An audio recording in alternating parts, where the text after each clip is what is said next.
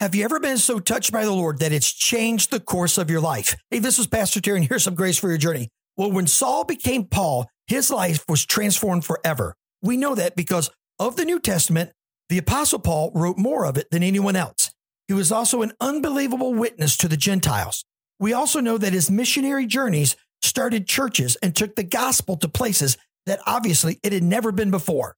But before all of that happened, after the Lord appeared to him on the road to Damascus, listen to what happened. And for three days, he's, he was without sight. But here's the kicker he neither ate nor drank. Has God ever touched you to a way where you fasted and prayed and sought him? If not, I pray he touches you today. Why? Because you'll find unbelievable grace for your journey.